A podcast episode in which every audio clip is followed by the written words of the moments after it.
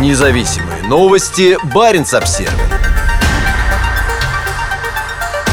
В Норвегии задержан еще один россиянин с беспилотником.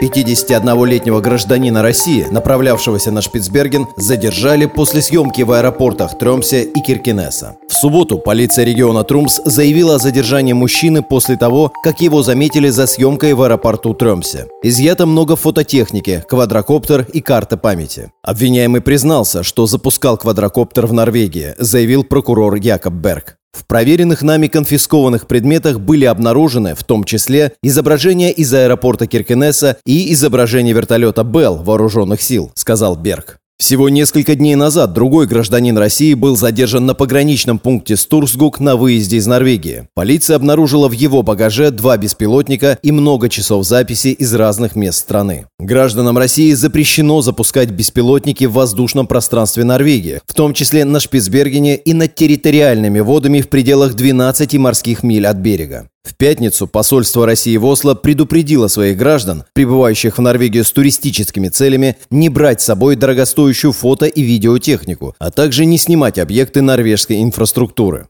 Недавно Норвегия повысила меры безопасности и готовности вокруг ключевых стратегических объектов. Корабли береговой охраны патрулируют районы расположения морских энергетических установок, а на земле для этой цели мобилизованы силы Национальной гвардии. Мужчину задержали в пятницу утром. По данным полиции, он въехал в Норвегию в четверг через Турсгук. Он направлялся на арктический архипелаг Шпицберген, где Россия ведет добычу угля в Баренцбурге. Норвегия остается единственной страной шенгенской зоны, куда россияне могут въехать по туристической визе через сухопутную границу. На прошлой неделе министр юстиции Эмилия Энгермель заявила Баренц Обсервер, что в случае изменения ситуации граница может быть закрыта через несколько часов после уведомления. Независимые новости. Барин обсервис